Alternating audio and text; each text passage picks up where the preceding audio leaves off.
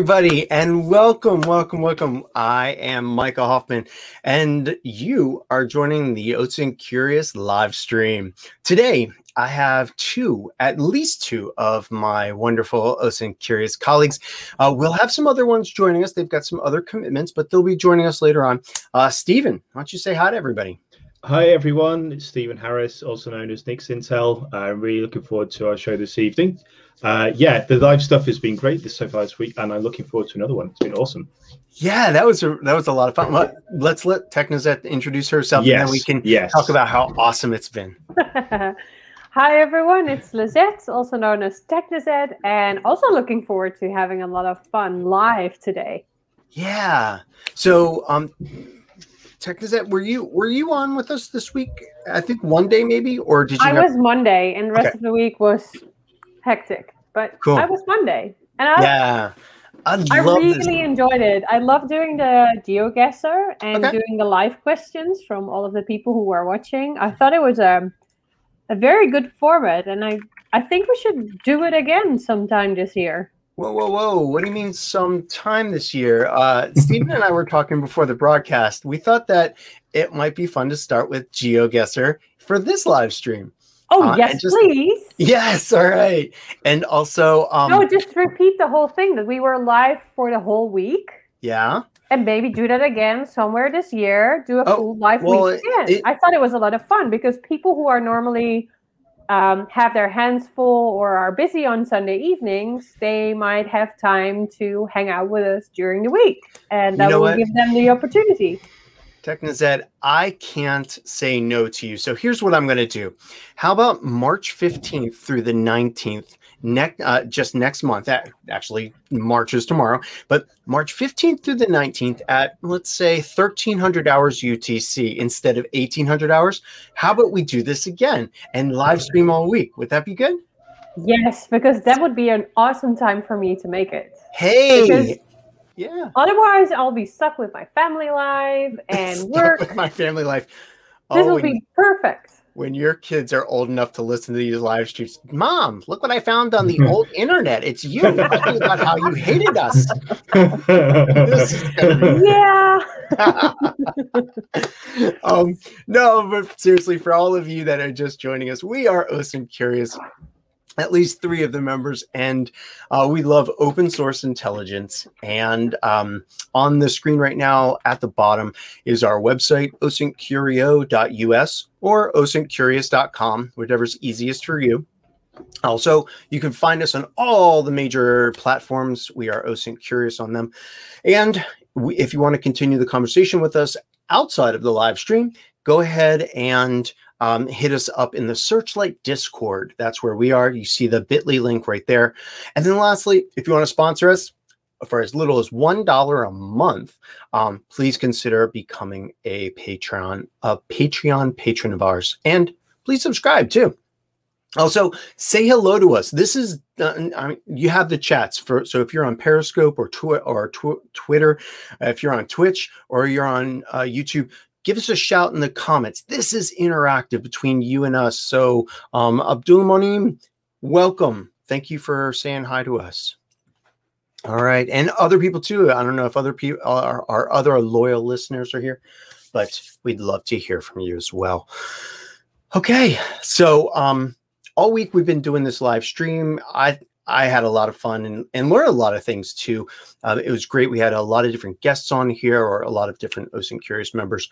Um, and each day that we did this, we started out doing the GeoGuessr game. So I think we're going to do that again.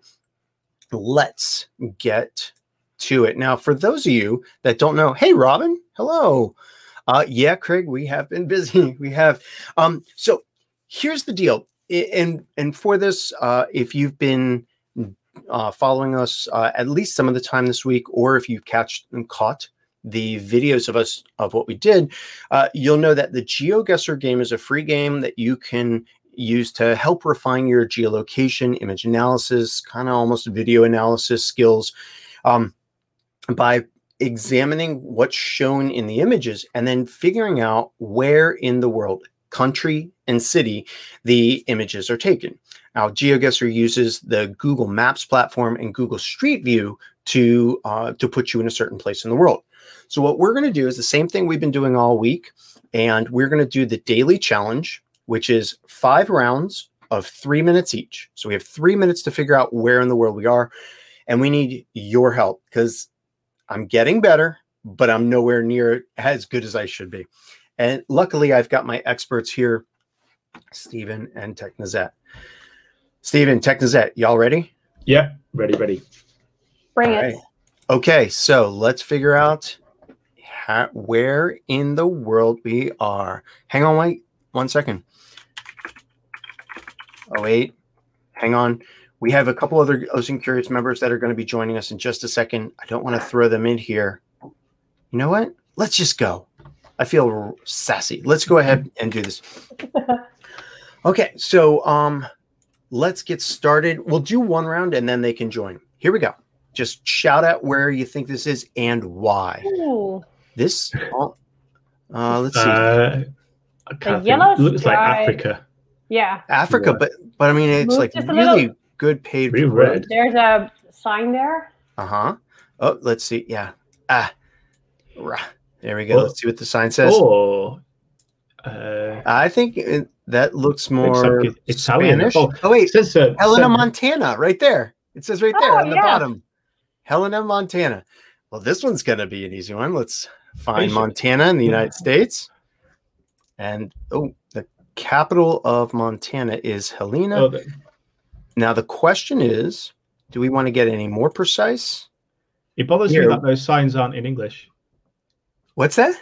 It bothers me that the signs aren't in English for somewhere that's in the States. But then it's got an address on there, so yeah. Yeah, you know what? Hey, Zevin. Yeah. Okay, so so maybe it isn't Helena, Montana, but I mean that's And does that look like Montana? I, I, I have It does. It it Okay. does. It looks like the United States here with the road and and such. We have a minute forty nine, so we have something. Uh, so driving on the right. Jesus transports. Yeah, that's that's not. Eng- I mean, that's View Colongo, that's um no. like Portuguese or But it Yeah. could still be that the that the car just drove through or something. No, this is not the United States. Okay. States. Where is this? Zevin, help us out. I mean, Zevin's been awesome this whole week. Um, but uh, let's see. So it's not Helena, Montana. Okay. Is there another Helena? That would be Portuguese. Where's Ines? Ah. Damn it. I'm seeing nothing here. Okay. Thoughts? So probably I Uh, got like the- Brazil. It's probably Brazil so because Portuguese, you've got I got, yeah, Brazil the or Forenza um, Santo Mozambique. Antonio from the sign, and Okay. it's actually from a coffee pla- plant. Coffee plant. Oh, we're not supposed to be Googling. Sorry. Oh, I'm sorry. Didn't Okay, tell you. I'll so where is it? I'll- I don't know. Okay. I mean, I know, but Somewhere I where don't they know. grow coffee. Oh, trans. Trans- Trans- Yeah. I don't know. I, I think we're going to Brazil. Anywhere? Brazil, white number Uh, plates. Okay. So I'm just going to put this in the middle and we'll guess there and then we'll add our other. Oh, there we go. Not, not too bad. Not bad. Not too bad. It's a Thank you. Robin. All right. I'm going to go ahead and add our resident Portuguese expert here. Hey, Hi, everyone. We just Hey, had a license plate, or we had it, some signs that were in Portuguese, and we're like, "Oh, is this Portugal or Brazil?" We figured it out. It was Brazil. Okay. Well, But now that you're here, explain we- the no, it's you didn't need me. You didn't need me. You guys are amazing. You know what? We did need you. We, we just channeled our inner kind of Ines, and we're like, "Where would she have picked?"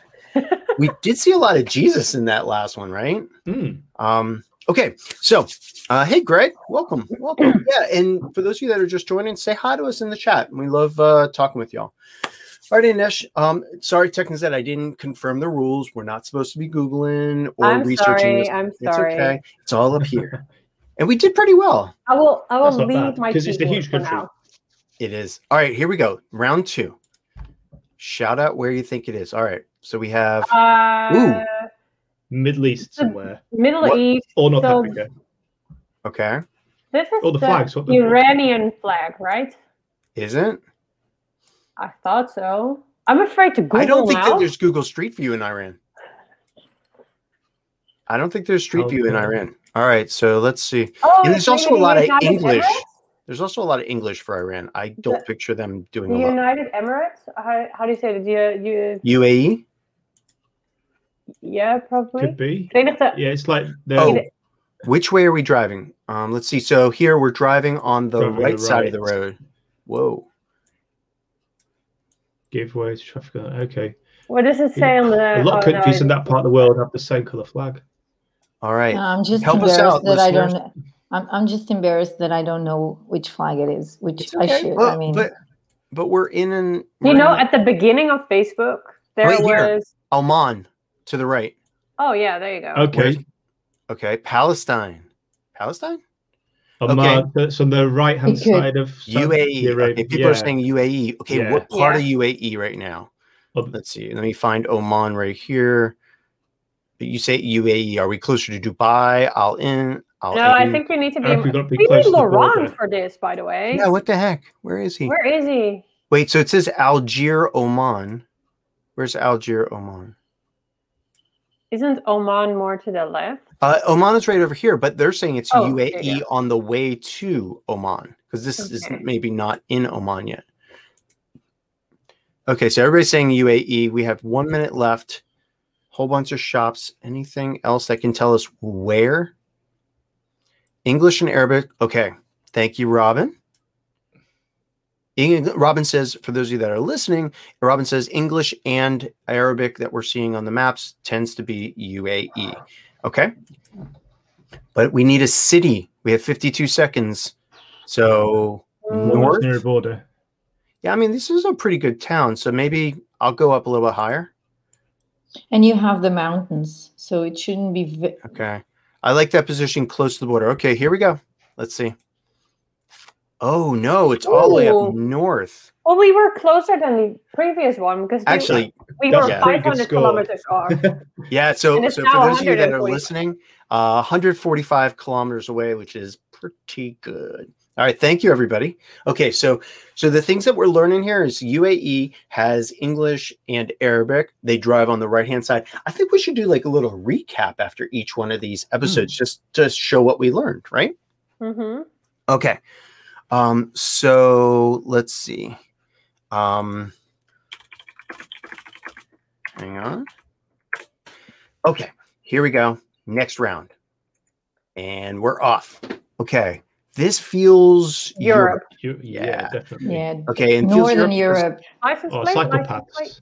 Oh, sorry. Uh, so uh, it's No. blurred out, but it definitely looks It European Dutch. Union with the blue Yeah. area and then white. Okay. Oh Dutch yeah. to Belgium. Yeah. And we have the bike path. We have a bike path and a walking path there. Oh, so is that a letterbox there? That red thing? Yeah. Uh, yeah. But it's not very common though. no. Not common. Can you go move further down the? Moving Yeah, down but the that's street. that. No, that's Oh, not- This is not a Dutch Du- pole. Holland, it's not Dutch. No, this is not typically. uh, Dutch. Belgium. It's probably Belgium I'm going Hang for on. or Belgium. Germany. Maybe there's a sign. Gonna zoom in and Oh no, it's just a city map probably. all right. So you're thinking Germany? Let's see if we can go down Uh, here. Are there mountains? I'm thinking. I mean, this is pretty flat area. It could I'll be go, it could be Belgium. It could be Belgium. Yeah. Belgium. Yeah. Okay, I think I went down the wrong way. Sorry. All right, so let's go. Down. Oh wait, what's that say? Oh, No, that's Oh. oh, Strut. Yeah, That's that right. would be Yes, it's definitely Belgium. Yeah, yeah, yeah. Graven Bosch. yeah. So that's Yes, going to be that's Belgium. um because Belgium's dualing, uh, dualingo, Yeah, bilingual, so it isn't it? So Needs to northern be on the left side. Yeah, northern on the left. Oh, and just so you all know, um, somebody over here removed their house from Street View. If we look up here, you see that right there. Yeah. That is Google filtering that property, which tells us that something or some uh, someone has tried to mask that identity. Oh, yeah, someone's just made a good point actually that Germany doesn't have Street View. Oh, never- okay. yeah. So we're definitely in Belgium. Yeah. So for outs outside of the big cities, Germany All right. doesn't. So we have one minute left. Uh, Go further down. There's a. Wait, there's here we this something right here. Katem, and oh, that's No, the that- No, right? close Roostop? down. Yeah. What that? Down. That's Hundred Ah, percent there you go. You're Dutch, you know. Yeah, I know. I am. all right. So I am Netherlands. Dutch. Belgium. Belgium. So So- where is this though? It's going to be th- the part would of, the, of Belgium that's closer to the to the Netherlands. Yeah, to the Netherlands. They, they Okay. I would go Dutch or roundabout turnout Where? somewhere up because Roosendaal is also in the Netherlands and it's it's more on the right side though. Okay. So more over You here. see turnout? Yes. turn out. Yep. Okay. Here we go. I would go seconds. 77 Oh, kilometers. Wow. Good nice. That's closer to Brussels. Okay. Oh, yeah. It was closer to Brussels. I forget how small the countries are. You know, it's like you, you were 77 kilometers away, but it looks like a, a large distance there. Um, Yeah. Nice. That was a great one. Thank you, everybody. Okay. So we learned that uh, Berlin is covered. Uh, with street map with street view, but the rest of Germany is not. We've also learned um, that in Belgium they have in some places the the bicycle lanes as well as the um, uh, well roads and stuff like that. Anything else we learned that that round? The traffic signs People were on green and red poles. Okay, and Um, and although the I'm not sure if this is typically typically Belgium. And whenever I see the orange shingling on people's houses, I'm thinking that's definitely Europe. All right, here's the round. Okay, I see deciduous trees. There's a sign right here that says Lange, that. Langenose? So the question is, is Lange- Langenhose. Mosel? yeah, Maybe Switzerland? Sounds I don't know. Well, let's see what we see here. We're going to go down this way. There's Hey. Switzerland. Look at the flags. That's, uh, Hey. that's uh, Denmark. Denmark. Denmark. Yeah, that's true. That's true. Switzerland is the other um Well, that could just be somebody. Oh, it. I Oh, guess that's that- uh, that's Danish. See that um that O Yeah. with a slash through it on Yep. the slide? That's a they Danish have ice cream thing. though. Okay, so we see an ice cream place that has uh, Danish writing. Okay, so the question is where in Denmark? Hang on, maybe this says like the church of the something, gallery, Gallery breakfast. cafe, bed and breakfast. Okay, well it's in English too. Hmm. Is that common? I've been In to Denmark countries in Europe, once. yeah, They it's- yeah. they pretty they they speak pretty well English. okay. But it it was in Copenhagen, so it was the capital city. All right. So here we're going through these roads and anything, any thoughts from our audience? Uh, we're picking up Denmark, but we're not sure where in Denmark. Well, it's not like it's clearly outside a city area, and Hmm. Denmark has quite a, a big, yeah, like population. Well, it's quite small country for the population, so it shouldn't be very close to this to Copenhagen, I would say. It's quite Okay. a flat country too, uh, Denmark. I think. So let's go up here to Denmark. All right. So we're thinking over here on the le- western side, maybe, Yeah, probably. Or right here in the middle. Or maybe on the yeah, one of the islands. All right. So Zevin, you're going to have to. Oh, there we go. Okay. So Silkeborg ish. left of our house. Yes, I got it. I got it. Left. I understand west. telling me left. Okay. So anything else here that tells us we see uh, agriculture? Yep. All right. Let's just give this a try. See what we got. 170. Hmm. Oh, it's Not not. It was back over uh, south of Copenhagen, but still in Denmark. Well done on the country. That's a pretty good score, actually. Then. Yeah, it is. It is 179 kilometers. All of our scores this round or this uh, challenge have been pretty good. Eh, We Zevin, are. We were not- also lucky because we got at least the last one's always with a flag. You can't get Yeah. much better Yeah, than that. I think it's fun. All right, here we go. Next round. We are. This is the last round two. All right, and this. So uh, Steven, myself, and Sector yesterday uh, played around, and uh, we were like, "Let's go to Australia." And Australia was just terrible. It was just these long, wide open spaces like this. Okay. It could be. It could be I would anywhere. say it's not like in the south, uh, in a southern like because Well, of the this is not United States because we're talking No. about meters here on this sign. And okay, it has like uh, reindeer, so I it's probably like, higher than France or higher. What is Yeah. this? What is this type of feature? Is it a like The railway a, a crossing. railroad crossing, right? Yeah, England wouldn't have It's- meters. I say. I, I- would say. yeah, that's true. definitely not the UK. point taken. Okay. Yeah. I maybe only said it because the weather didn't look that good. Did we see Greece? God, It's gotta be. it's like a gotta be grey sky, so oh, it must be England. Oh boy, oh boy. It could be like North, Sorry, northern France. Or, no, no, you're but you're not wrong. It's like All right. So anything uh a bollard. Z- Zevin, tell me more about that. There's a, a these are bollards. oh, yeah. oh, there's oh, a here's sign. a sign. It's a sign. Oh, a sign. ah, sorry, I went too far. Is this going to be Denmark again? No, it can't be. It would be impossible. Let's see. We've got. Ooh. No. What? this- Uh, so it has a this- um. Is that a Really? umlaut? Yeah, that- Yeah. Denmark, but it's not. Could it be not Poland? Okay, so we're seeing a sign. It says S A L Go further down the road. There's another sign. Okay, Solanta, Yeah, uh, yeah, Mekirk, but with Is that a uh, border over there, or is that like I a don't know, let's see. factory? oh, I can't go Or, to uh, how do you say the highway uh, Interchange, pay? yeah. No, someone where you have to pay. Hun- Yeah. Hungary. whole booth. I think it's a it's a border. It looked like because you, All you can't go there. Nope, I can't. weird. I, I can zoom in. There we go. Mekirk.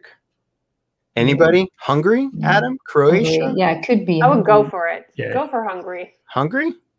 Let's Okay. for Hungary. Yeah. But does Mekirk mean um th- does it mean like border or does it mean like the city? Is that a city? I have no idea. No clue. No.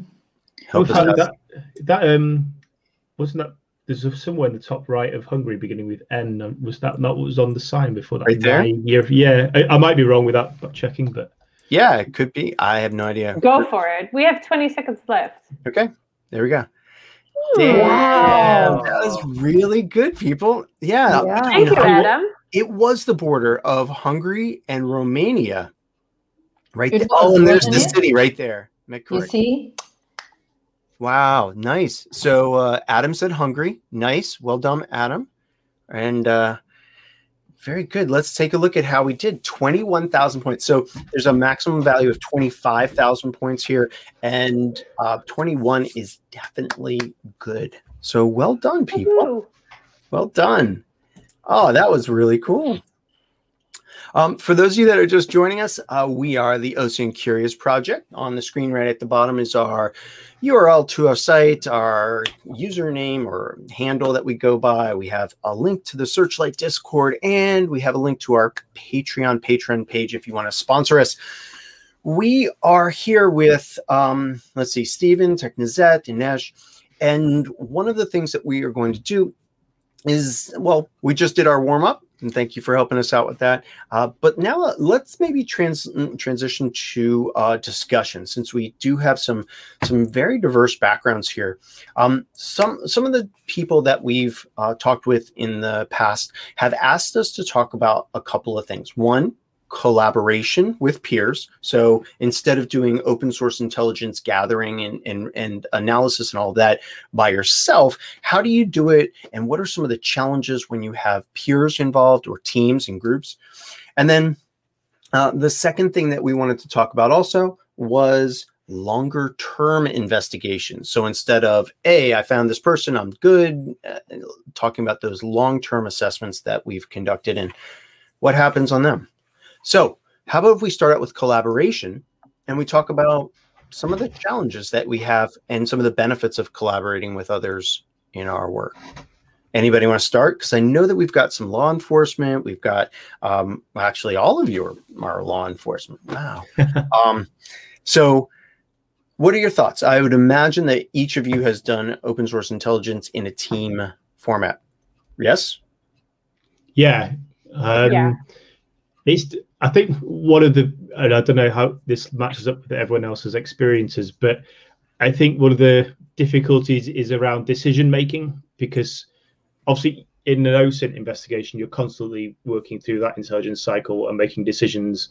Um, but often when more people are involved, there's a lot more data, but then the decision making about what you do next and what's a priority becomes more a little bit more complex. Um, so sometimes there there are even disadvantages to working in groups, but then sometimes um, scale is necessary. Okay. So we heard scale, uh, priorities. So I would imagine that when And you communication. okay, tell me more about communication. Like who's doing So- what, or what you found, or what. especially what you found and where you have been looking. So to prevent that I will be diving into a person again because somebody else already did all of the work. Um, if you document it well, and there are a couple of ways to a couple of ways to do so, I guess. If you just document it well, then whenever I need to pick up the investigation, I can just see what somebody else has done already, and I know I do not do not need to dive into a specific person, company, location, whatever. Okay. Um, for me, I would say, besides of what what Steven and and Technisette have said, working in a team for me the the biggest challenge was to kind of try to do the balance between the great advantages of having like multi qualities like people from different backgrounds with different views and all the richness you can get from that from different opinions different ways of seeing things. But also you need to be aware that once you're having different people doing different tax tasks in an investigation that it's very easy to lose like the the to have that centralized perspective on an investigation. And i remember very clearly one case where we were we had this this this target and there was one person like doing all you know like his all his social media stuff and everything and there was another person doing like more intel kind of kind of stuff. And they didn't communicate that well for some reason or it they you can't actually also also like say every step that you took. But i remember that one of them was going back like passing through the other guy of the social media computer and he was like oh my god that's his cousin. And he was like what? Are you are you joking? He's like yeah no i just saw and we were lucky because that could have very easily gone biased just because you had two people that and so i would say that it's when once you're working on a on a team it's really important that you keep on communicating. You try to be very brief on on when you're saying stuff because you can't have like constant meetings but you need to be very sharp to like not let things go by. So it's it's it's a, it's a challenge. It's a challenge to get both things um, connected. So uh, what I'm hearing is that um, w- bringing other people's views and expertise and and uh, e- well, experience into the mix uh, can help uh, break open cases, um, especially when you're working on a on a team. You have that extra other person to to kind of uh, sanity check what you've done. Uh, so I guess one of the questions is how do you balance out what Tech Technisette was saying with what you were saying? You know, you, you want to make sure you don't duplicate effort, but you do want to make sure you get multiple eyes on Yes. on the significant pieces of data so that you can have those aha moments. So, I mean, are, within your organizations, I'm not asking you to to go ahead and give us exact processes or anything, but but did you have processes where you had kind of that that collect? Okay, we're, we're going to do our gathering. Let's present it to the team. Let's get the feedback, and then do, generate new uh, collection goals. Or no? Yeah, definitely. Yeah, it it- it again it depends on the organization and, and how it's set up, but having a because you have a rank structure. I it might not be like formal ranks like you get in the military or the police, but these you have to have one person who's accountable for everything that's going on ultimately in the investigation. So yeah, you have all those aha moments and you do your analysis and you report it back and, and brief everybody, but what happens next will usually be the decision of one person who will then retask you because ultimately someone has to be accountable for the investigation. Um, Okay. So yeah, that's So you need that leader. You need that somebody to, to absolutely say, yeah, here's here's the direction. Here's what we have. Here's what we need. Here's how much time we have left. yeah. Okay, and and help determine those priorities. Have you all ever worked on a team where there it's it, there hasn't been a leader? And did it go well or did it not go well? Or most of the time it was there's a Uh, in, in my in my limited experience of doing things without leaders, they tend to they're good for short term, quick hit stuff. So like crowdsourced OSINT projects are really good, but as they get more complex, you need to have someone who's calling the shots, and de- democracy doesn't always work very well in that situation. Uh, so yeah, so yeah, sometimes when if it's too much of a level playing field um, and everyone's you need someone to step up and say actually we're doing this and and set the direction for where you go next. One of the things I really dislike in, in working in a team is duplication of effort. Uh, and you mentioned it, Technisette. It's it's that hey everybody, I just spent three hours going through all the Facebook. Yeah, I did that like this morning. Oh, I didn't read your notes. Um, sorry. And you have three hours that are wasted on the case. And uh, I would imagine that over the course of a longer term investigation, there may be more times when you have that type of thing happening as well. Uh, do you ha- have you noticed that with longer term investigations?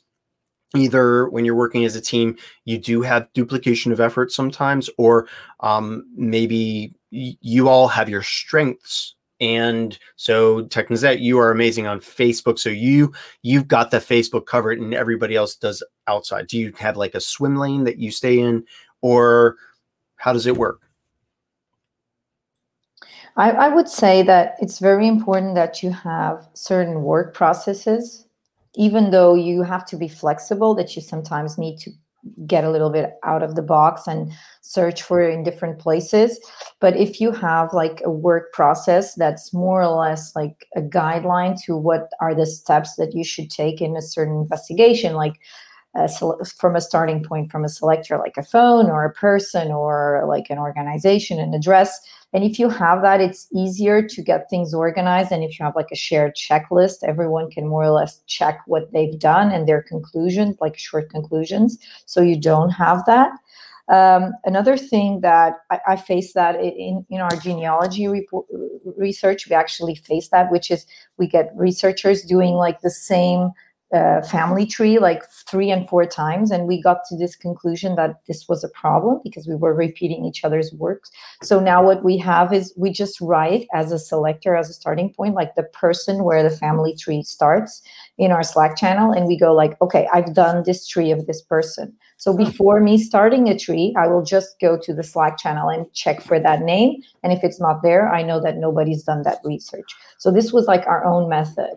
But i, I would say that every every selector could have a different way but it's important to keep certain selectors in writing like i've done this for this uh, facebook id or i've done this for this so that it it's that it's somewhere in the system and you know for which how do you have for which keyword you need to know to, to search for it and for those of you listening in, that's probably a private Slack that Ines is in. It's not a public genealogy Slack. Would that be correct? Yeah, that would be correct. Okay because we'll get we'll get questions. What Slack? What Slack is that? That she's on. Just like, all right, this is her work Slack. So, um, uh, Technisette, Steven. I mean, what about collaboration? Uh, let's see. So Sprocket here or Sprocket. I'm going to say it's Sprocket. Uh, it says that you know in their managed security service provider, they tend to split areas of focus, but you have to closely update people. So updating people makes me think of a central location for your your data. When you work as a as a team are you collecting the data locally and then eventually and updating some master document or you have a case management system? Or maybe not you but other people in the field. I mean it can be we do have a case management system and what we mainly do is that if we work together on a case we put all of the important headlines in there and then together with the people you are a team with who do the OSINT research, you communicate closely on what you've done. Okay. That's Steven? probably all I could say about it. that, that's yeah. It, it's good enough. It's good enough. Yeah, it, it yeah, it depends on I guess the size and scope of what you're trying to achieve. I mean, in my background, obviously, I did a lot of OSINT stuff, but in big investigations, OSINT would usually just be like one stream within the the wider investigation. Um, and you know, say like I don't know, in a in a murder inquiry, for example, you would want to do OSINT on the people involved, but a murder inquiry could generate thousands and thousands of documents and like tens of thousands of actions will come out of the team leaders i want this i want this i want this over a long period of time. And so you have to have a case management system to do with anything like that otherwise it gets messy. But smaller scale investigations you know talking nothing more complex than putting it in a dropbox or equivalent and sharing it with people need not need be more no more complicated than that. Okay. So uh, I'll share. Uh, so I don't have law enforcement experience. I have corporate uh, OSINT experience, and also have some. Uh, actually, I know that some of you have done like uh, CTFs, where you might have been working as a team. Um, so in those less formal places, Google Docs. I've had uh, so in my my uh, my SANS class that I teach, uh, we have a CTF, and the teams that I've seen are the most successful um, in the the end of the course CTF are the ones that collaborate during the process by putting things and organizing things in a single document, whether it's a case management system or whether it's something like Google Sheets. If your open source intelligence data is okay to be in Google Sheets or a OneNote, but everybody putting in stuff into a single document instead of creating your own stuff and then somebody having to deconflict and combine everything later on. Um, same thing, thing for you when you're doing the CTFs or the non work related things or not? I still think Google Docs is pretty good or you know whatever equivalent, but the having central documents where you can record like what you've done, what still needs to be done, what your next steps are that everyone can edit and update is um, is awesome and it scales reasonably well actually until you get super complicated. Okay. So what about those longer term assessments? What about when you have uh, a case that that lasts for months and we and and even longer? Um, are there special things that you have to watch out for or special things you do like with communication or with collaboration or with collection goals that are different from the shorter terms invest shorter term investigations Technisette? well not per se on when i'm doing a long-term research most of the time those are the cases i'm not working together with other osint researchers okay. so i will be the sole provider for the case I love to use Hunchly. Uh, Hunchly is a tool wh- which helps you record all of the steps you take when doing an OSINT investigation and highlight certain things I'm looking for. Because over the course of months, I get a lot of names, I get a lot of locations, companies, whatever kind of uh, information I need to go search on. And I work on multiple cases at once. So when there's one that has a long term, like after a month, maybe somebody asks me a question again and I need to like dig into my memory. Oh, what was this case about? And who are the most important people? And by highlighting that in Hunchly, I have the opportunity to, whenever I'm searching and a name, let's say I'm I'm asked to investigate a name of a person.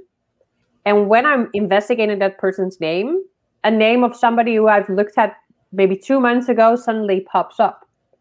But maybe it doesn't, I don't see it or it doesn't get enough attention for me. Uh, but it, because it's highlighted by Hunchly, I immediately see, hey, I've looked at this before. This is of importance. I have to dig further into this specific link. So okay. that helps me a lot. Okay. I think I think Technisette spoke about something that we don't appreciate or value enough on in organizations. And and i've seen it make make the complete difference in yeah in success of of certain projects which is like people's memories. You hmm. can you can have the best database and you can have but there's nothing like your mind. And this brings up also something that's really important in in OSINT, which I, I haven't met anyone in OSINT that doesn't love what they're doing, right? And yeah. usually when people leave a company or they leave something it's it's for it can be for several reasons but it should never be because like things didn't go as or at least we hope it's not because things didn't go as they planned or something and i think sometimes organizations they will say like oh yeah we just lost an expert you know i mean there's probably 10 people that are have his cv or and they forget about that person's value in terms of memory and especially in these long-term uh, research projects this is so important because there will come this person from 10 years ago and they will look at your report and say like you know that guy eight years ago in italy he was arrested for blah blah blah and you'll go like what? Okay but that wasn't in the Wow. database. And he will go like yeah you know maybe we didn't write it or especially because many organizations have just started like collecting more data. So like 20 years ago they 15 years ago they didn't have it. And i think it's also something that we should bring to the table more often which is the person's value in terms of their like compl- knowledge and their acquired knowledge of how much they already know about like certain networks or certain uh, types of crime if you're doing criminal investigation or whatever you're doing. So yeah i would say that's also like super important especially in long-term investigations. Well, and that also is important because in general, we tag, we put in the selectors in Hunchly, or we put in our notes what we feel is important, those objective facts and other things that we're seeing and, and images that we're collecting, what we feel is important to the case. However, we're we're seeing people that may be important, just we don't have that additional information. So when I look at something, I go, oh, I know that guy, he's this, but he's not associated with this case necessarily um, if I'm not documenting it, it didn't happen. Um, Adam Savage from the MythBusters has that wonderful quote: "the The difference between just screwing around and science is writing things down." And and truly, I mean, if you don't document, it didn't happen, um, and other people can't learn from that. Um, all right, other thoughts on this? Uh, collaboration challenges or or um, or benefits, Steven? Uh, I was just going to follow on from what you were saying about uh, note taking. Yeah, yeah. Uh, yeah, if it, it's probably one of the least glamorous parts of a OSINT investigation because it's boring. Like we just want to dive into the website. No, no, no. We have a lot of listeners that love documenting. but if you, and this ties into long term stuff even more than short term because you might have to explain what you did like two, three, four years after you did it. Like sometimes, and if you didn't take good contemporaneous notes and you haven't got good screenshots or you have, you know, can you look at your notes? Can you look at something you did three or four years ago and say, oh yeah, that was my chain of thought. Uh, that's of course. So actually spending the time taking the notes saves you lots of grief. I mean, to give you an example, there's I mean I've I've left law, law enforcement now. I left this six months ago, but I started a case in two pretty much two years ago this month, which is still going on. When I left uh, six months ago, is still going on now, and will probably not see a courtroom for another year to two years. So someone at the end of that is going to have to go through all the notes from that time and say what they did and why they did it and what their thought process, was and why they made this decision and not that decision. But if the note, if the if you didn't take good notes at the time, then uh, you're going to have a bad time. So yeah, it's it's kind of a an underrated skill, I think, good note taking for OSINT people. Well, and for you, that might be an extra challenging since you've now left law enforcement. You don't Yeah. have access to your That's- personal notes anymore. So, Yeah. yeah. wow. Ines, were you going to say yeah something? I, I, I was thinking that i understand the value but uh, I, there's still a lot of things that you can't put into writing and for example faces is one of them it's getting better with with face recognition but it, it's still like your capability of looking at a face and saying okay i've seen this before. I'm sure i've seen this face before. And you're looking at this facebook photo of a group and you know you've seen that face before. And the same happens with places like like uh, uh, the the inside of a house. Like I, I remember a case where we had this this this inside of a living room. And i was like i've seen that living room before. I'm pretty sure i've seen it before. And it you you can't put that into into notes you know as much as you you should. And of course that's like basic. But I, I think there's a lot of especially visual cues and and like yeah i can't actually explain it but it's something that still stays with us humans and Okay. and that it's and, and it's really important. So when we're talking about collaboration and having like passing on work to the next person and all of that that we need to do it's still important to remember that that are things through an investigation that will stay with that person. And and that when we are picking it up again it's always like a good process to go through everything you found. If that person's still in the organization or you can still show it to them like what do you think? What is this does this ring a bell? Because sometimes those small things will will make a difference Absolutely. I mean, there you're you're absolutely right. There's no way you can accurately document all of the things, even if you save all of the images. And, um, you know, machine learning, uh, we've had questions from listeners in the past. Well, what about AI? What about ML? Um, artificial intelligence and machine learning, it, they are great tools for doing certain things, but right now they're not the best at finding all of the things uh, that we can store in our memories. And, um, you know, having that memory trigger of that face, I've seen it somewhere, and being able to look through, like Technisette was saying, if you've recorded all the things, you can look back through all of your images that you've done and and things. And so uh, I, I kind of love that that that idea that you said Ines because it touches on Technisette stuff, it touches on Steven stuff, where you got to document stuff while you're going through it because um, you never know what's important in the end, right? I've had cases where I'm looking for a person or I'm doing some research and in the the third month of an investigation, I see that face or hear a name or see a name and I'm like, "Wait a second. And then I type it into my case management tool or my OneNote or my One Doc uh, Google Doc and it comes up that that 3 weeks ago that was the brother-in-law of the friend of the neighbor or something like that. I'm like, "Oh," and it changes the scope of the and the course of the investigation. So having those notes is really important to document, which which which is interesting because you know a lot of our listeners they they do the the CTFs. Uh, Steven, you and I did uh, the Try Hack Me CTF earlier in the week, and we I mentioned the cool thing about doing a CTF is I don't have to document all the things. I don't have to take a picture of this screen and go, okay, this is this date and this time I saw this, getting those URLs.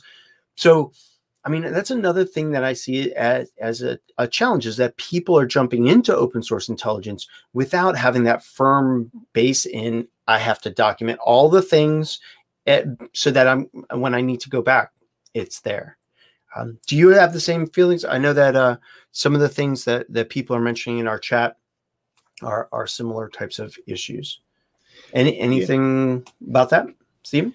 Yeah, it's weird because we obviously we want to always improve the way we do OSINT, but at the same time, you don't want to put barriers there for people who are joining in and burden them with like the regulatory aspects of it. Um, but one thing I like about Trace Labs actually is when you when you're submitting a finding on Trace Labs, obviously you have to have your screenshot, you have to have your URL, and you have you have to put a few lines to say why this is relevant to the missing person that you're trying to find. So I think as a kind of soft introduction to documentation, I, I think that's that's really really good. Um, but then some, you're right. Sometimes it is when you're doing a CTF, you just dive in, get your hands dirty, and don't worry about having to explain it to someone in six weeks' time. You just sort of do it. Well, but some of the fun, I mean, yeah. Ines, you said this. This is like the passion of OSINT is you're on the case, you're pulling that investigative thread, and you're and you're going from this to that and the other. And and I mean, I've I've done it myself sometimes. You know, you get caught up in it. And it oh, also this person's Instagram commented on that person's thing, and then from there, I looked at their friends, and from their friends, I had now have this, and there's my target. And then somebody says, "Well, how did you get there again?" I'm like, uh, um, "That's why I always open every new thing I click on in a new tab, because really? then I can figure my way out. Like I can can go back by looking at all of the tabs I clicked. Uh, and, it, and they're in chronological order then too, yes. right? Okay, so that plus uh, plus Hunchly sometimes. Okay. Another another important thing that that you were saying, and it's also very relevant, is when do you notice like notify people like that are working with you or whatever about your discoveries? Because in the beginning of my career, and I made this mistake so many times, I would be so excited about something like, you know, oh my God, I just, and I would immediately go, ah, I found it. And, it, and then you, you realize, because then only then you start looking properly and checking everything. And then like, I don't know, every five times one of them i would have made a mistake or something would be off and i was like oh my god okay i just said it and now it's not him and now it's gone. And this is also a very something yeah. that you learn with time which is okay cool down. Yeah. Uh-huh. first check how i got here. Let's just check everything's correct. And then when i have something really solid i will let, write a report and i will send it over. Because sometimes you're with this rush and people are pressuring you from above. We need answers. And then it's it's something that can be serious because it's a person's life and everything so so that's another thing that that it's also was also a lesson for me So yeah, I had the the same, exactly the same lesson. And what helps me as well is asking a colleague, hey, please look with me. This is what I've done. Ah. This is my conclusion.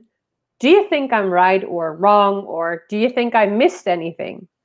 And what I really like with the people I closely work with is that they are not afraid to ask me, like, have you tried this? Have you not forgot about doing a mutual friends check on Facebook? Have you investigated their social circle on Twitter? Just asking me all of these questions to make sure that even the simplest thing I didn't oversee. So, yeah, that really helps me too. I think that, that that's a very important piece of the overall pie, and why I love working with you three and the OSINT Curious project is that even though I recognize each one of you as an expert in the OSINT field and in other disciplines as well, you you take your egos and you put them aside when you do your open source intelligence when you do your work and you're open to criticize and criticism and feedback and questioning and and and you're constantly questioning yourselves and is there a better way to do this is i mean we have uh, our own uh, osint curious slack and i I keep seeing us sharing resources and learning from each other because this is an ongoing prog- process. Uh, nobody can know all the things. Now, uh, somebody uh, actually has posted here. Let's see. Um, let's let's toss this up. Uh, Robin mentions in relation to the documentation aspect. What are your opinions on transparency? So, how important is it for you guys to document stuff for the sake of transparency? So, have you thought about that? Like, is somebody else going to be reading what you're doing and kind of uh, Yes. Well, for in law enforcement, we need to be very precise about what we've done. So if I write a report about what I've done, it must be written in a way that if a lawyer would be handed over our criminal investigation and he would go read through it, he would be able to trace down all of my steps. So he would know what kind of Google searches I've, um, Google uh, search terms I've used exactly, like with all of the commas, with all of the Boolean uh, operators and everything in there.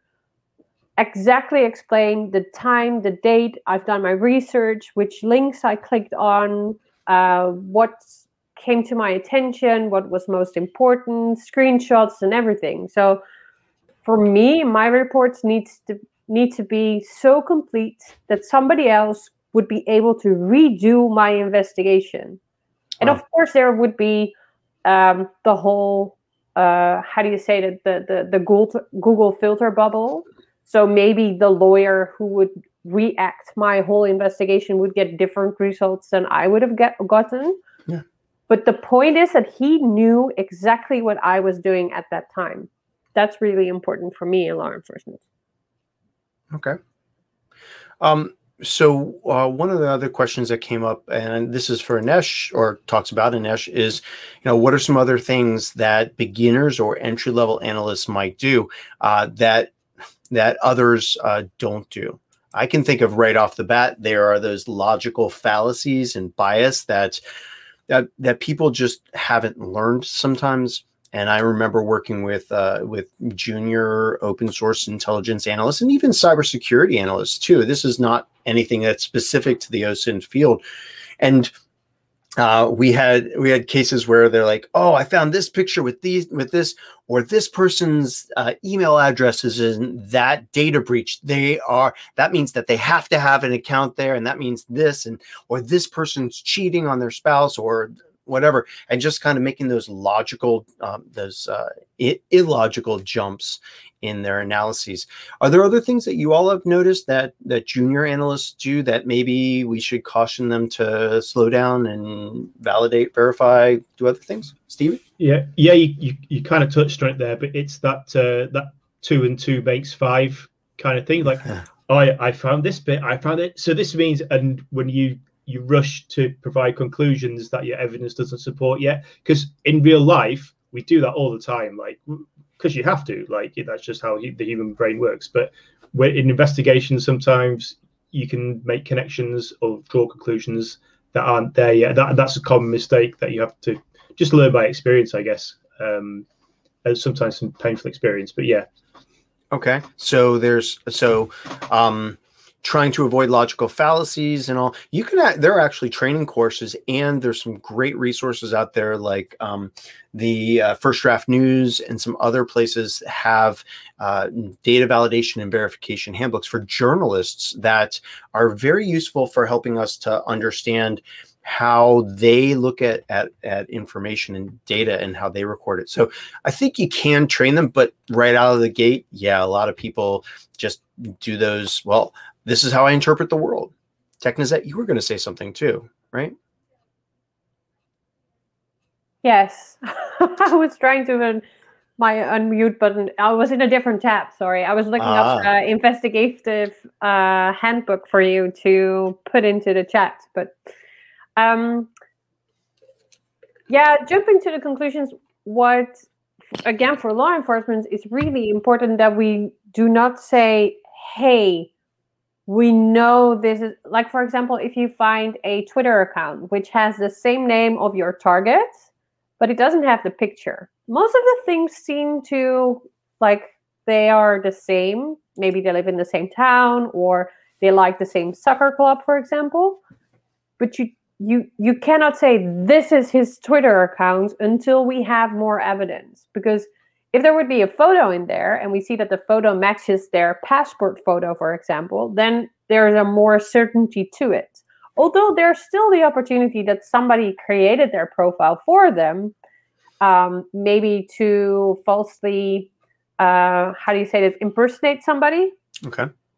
Uh, so we always have to state, well, this Twitter account had the same name as our target. I cannot say this is the Twitter account of my target unless I have more information to validate it with. For example, connected phone number or email address, which can on- only be gathered for, via a subpoena when it comes to me. So, jumping to conclusions and actually writing them out, I think can be quite dangerous. So, you always have to take into caution do I really know 100% sure that this is indeed correct, what I'm stating? Is the, if there is any percentage of chance that there might be somebody else involved or it might be somebody else's account, for example, just be sure to always write, well, I see this account, it has the same name as my target. I see it also likes the same soccer club, period. Do not say, well, I think this could be his account or something yeah. if you're not well, completely 100% sure putting those impressions those those I, the, your interpretations into your notes can be very challenging if you are if you have uh, something that might go to court or something like that and and sticking to the facts are very I like very Edmund's uh, comment by the way the ABC assume nothing believe nothing check everything okay assume nothing.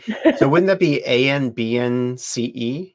But that doesn't. That I I think ABC works better. But. Yeah. Yeah, I mean, really, and and the always be always be checking is what I say um, for ABC is because everything that we find nowadays, even more, if you're relying on social media or you're relying on whatever source out there, you need to strive to validate and verify Mm-hmm. everything because mm-hmm. even those trusted sources can have bad information or disinformation in them um, we've talked about that on the show several times. Uh, you you have to you have to check everything. Ines, were you going to say something?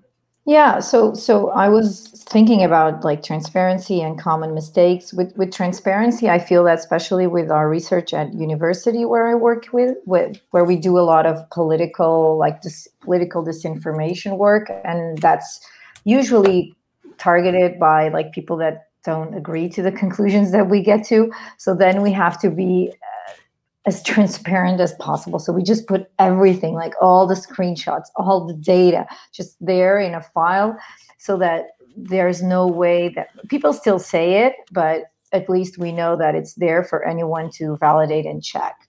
When you're working with, um, yeah, classified data, as I did before, and especially because we didn't have any criminal power, so it was just, you know, for for advisory and to to support decisions, then I think it's it's a different reality. But one thing that I would point out is I would say that very often the problem is not with OSINT analysts themselves who will write just a Technisette say this Twitter account has the same name as a, and uh, they also like the same football club and they are from the same town. So there's a high probability that it will be the same person because it's a very uncommon name.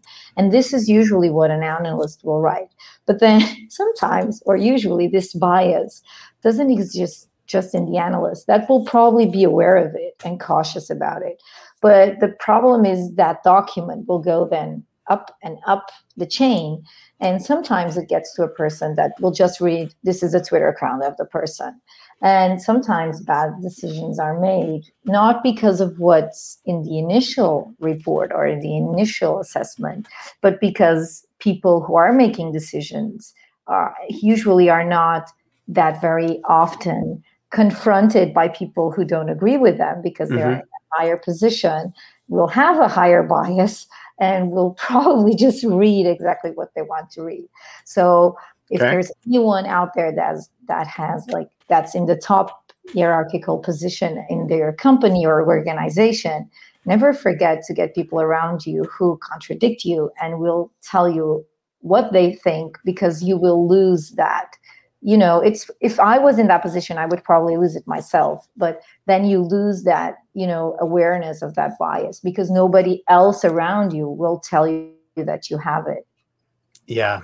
Uh, putting your ego on a shelf is or or just taking that and being open to criticism let's just let's just put it in a more positive fashion uh, is extremely important for us to make sure that we have the best products for our customers. Um, you know whether it's somebody that's that's new i've i've learned to accept feedback from everybody and anybody because it's that new person on the team that that just got into osint that just trying out this new tool um, that may have that bit of data or that lead or that connection that we need and if you uh, maximize all of your resources by listening to everybody and treating their data as something that's useful, um, your investigations will go so much better and you become a, a better person as well.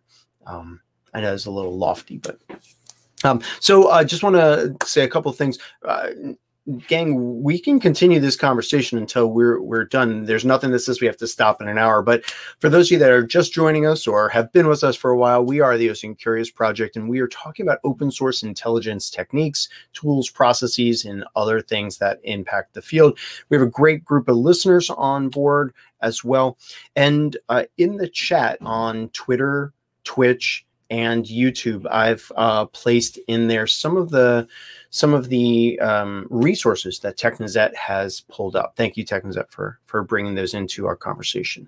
Steven, you've been pretty quiet over there. Have I? I was, saying, I, was, I was so I, was so caught up in listening to uh, what Ines and Technisette were saying. I'm like, oh, uh-huh. ed- it's educational. I should participate sometime. Yeah, yeah. Uh, yeah. It's it's really really interesting. And and another thing you mentioned um, that feeds into what we were discussing earlier about collaboration and bias is one of the downsides I sometimes found about working in groups and especially sometimes with newer people is we want we put emphasis on intelligence because it's our intelligence. So like I found this, therefore it's this is the, what we should focus on because it's the most important. And yeah, that is it's kind of a form of bias that only comes in during group work. I think it's, it's unique to that, but this is important because I found it and I want to overemphasize it. Um, that's mm-hmm. that's can be a challenge sometimes too. What I find is more the opposite. Um, when when working in a group, especially this was this was before I did OSINT, and I and this was more in cyber realm. Somebody would find a big break in a case or a cybersecurity assessment we're doing, and they would go ahead and say, "Hey, I found this," And what would happen is that the other members of the team would would stop working on what they were doing, which was equally as important as everybody else, and they would go, "Oh, something shiny over there," and now they're working on what this person did because they want some of that that excitement, that glory, or whatever that yeah, I think it is the excitement part, you know, because much of what we're doing is we're running queries, we're looking at the results, we're documenting, we're running queries, we're looking at results, we're documenting. It's not flashing until you get that aha moment. And when you do, sharing that with your team can be great. And it can also be distracting to them because they're like, well, that seems like it's producing more work. Let me go ahead over here and do that. Have you all experienced that too, or is it just the teams that I work on? Yeah, sometimes as yeah, it is that something that's new and shiny and sensational, and is and is often the right way to go, and it's often the right answer. Um, but then sometimes that can flip on its head, and because it's so new and exciting, you can become fixated on one thing and ignore the other things uh, sometimes. But yeah, it, it it depends on what you're researching, I guess. Okay. I was I was also thinking about how there's the group bias as well, and mm. And that's also a very yeah it it happens. Can you explain often. more about that? yeah, so, so in, in, in, I remember in my team it happening in, in one case um, there that we had this person where everyone was quite convinced that he was dangerous. And I interviewed him for like a, we did this this op where I was like HR and I and I just got this gut feeling that he wasn't dangerous, you know, that he wasn't like he was just confused. Hmm. But everyone was so convinced and I was just it was I was young and I was in a briefing and I was just yeah yeah he is he is and eventually it got we got to the point that we found out that he wasn't and I just felt like okay my fault but it's very difficult when when you're in a room especially if you're like new to the to the to the group or new to the job or you're not that that if everyone says that something should be or should go in this direction if you don't have like a clear scientific evidence if, if it's a more subjective issue it's very difficult to to uh, trust that instinct and and say okay i got the different feeling or the different vibe. And i mean of course you don't want to create problems all the time but it's very important that if you do have it that you express it even if it's to your supervisor or something. It's like okay probably maybe i'm wrong because everyone feels the other way around but i have to tell everyone that i felt the other way around. Because this happens a lot because maybe three or more people in this group had the same feeling, but because two or three really strong members started saying, yeah, this is the way, then it just creates like a cycle where everyone just, yeah. yeah. So this well, is something and, we should do. And I, th- I know this is a hard thing for me to say or an easy thing for me to say and hard to, to actually be in practice, but um, I always strive to put myself on a team where people will listen to everybody else on the team, whether it's the new person, like you said, Ines, that has that gut feeling of, I don't think we're on the right case or right track with this, um, or whether it's it's other people, and allowing all of the different team members to have their own say um, before we go ahead and choose a course of action.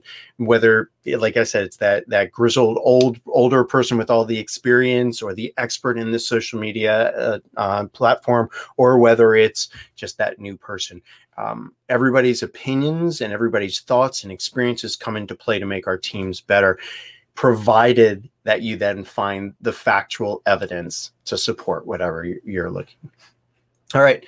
So, uh, ladies and gentlemen, we are at we are probably at a good time for us to go ahead and and say goodnight to our European counterpart and counter uh, teammates, whatever.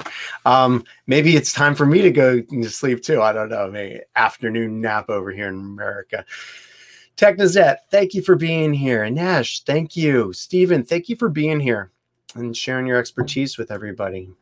Anything you want to say, Ines? No, thank you very much, and it was really nice chat. And uh, yeah, it's dinner time here, so that's that's what we'll do next. All right. So everybody to Neshna's house for dinner. Technisette, anything else? No, uh, no. Okay. Can't think of anything. Love to chat again today. Yeah, it was good talking with you. Thanks for being here. And Steven? It's been a pleasure once again. I really enjoyed it. And I look forward to next time already. Sounds good. So our next live stream is in two weeks, and our next full week of streaming at 1300 UTC will be March 15th through the 19th. Put it on your calendars or watch us on our website, osintcurio.us, or any one of our wonderful OSINT Curious accounts. Thank you for listening. Thank you for watching. And thank you to our wonderful audience for being here. We are OSINT Curious, and I want everybody to stay OSINT Curious. What about you all? Stay OSINT Curious. Do you agree? Absolutely. All right. Take care, everybody. Bye. Bye.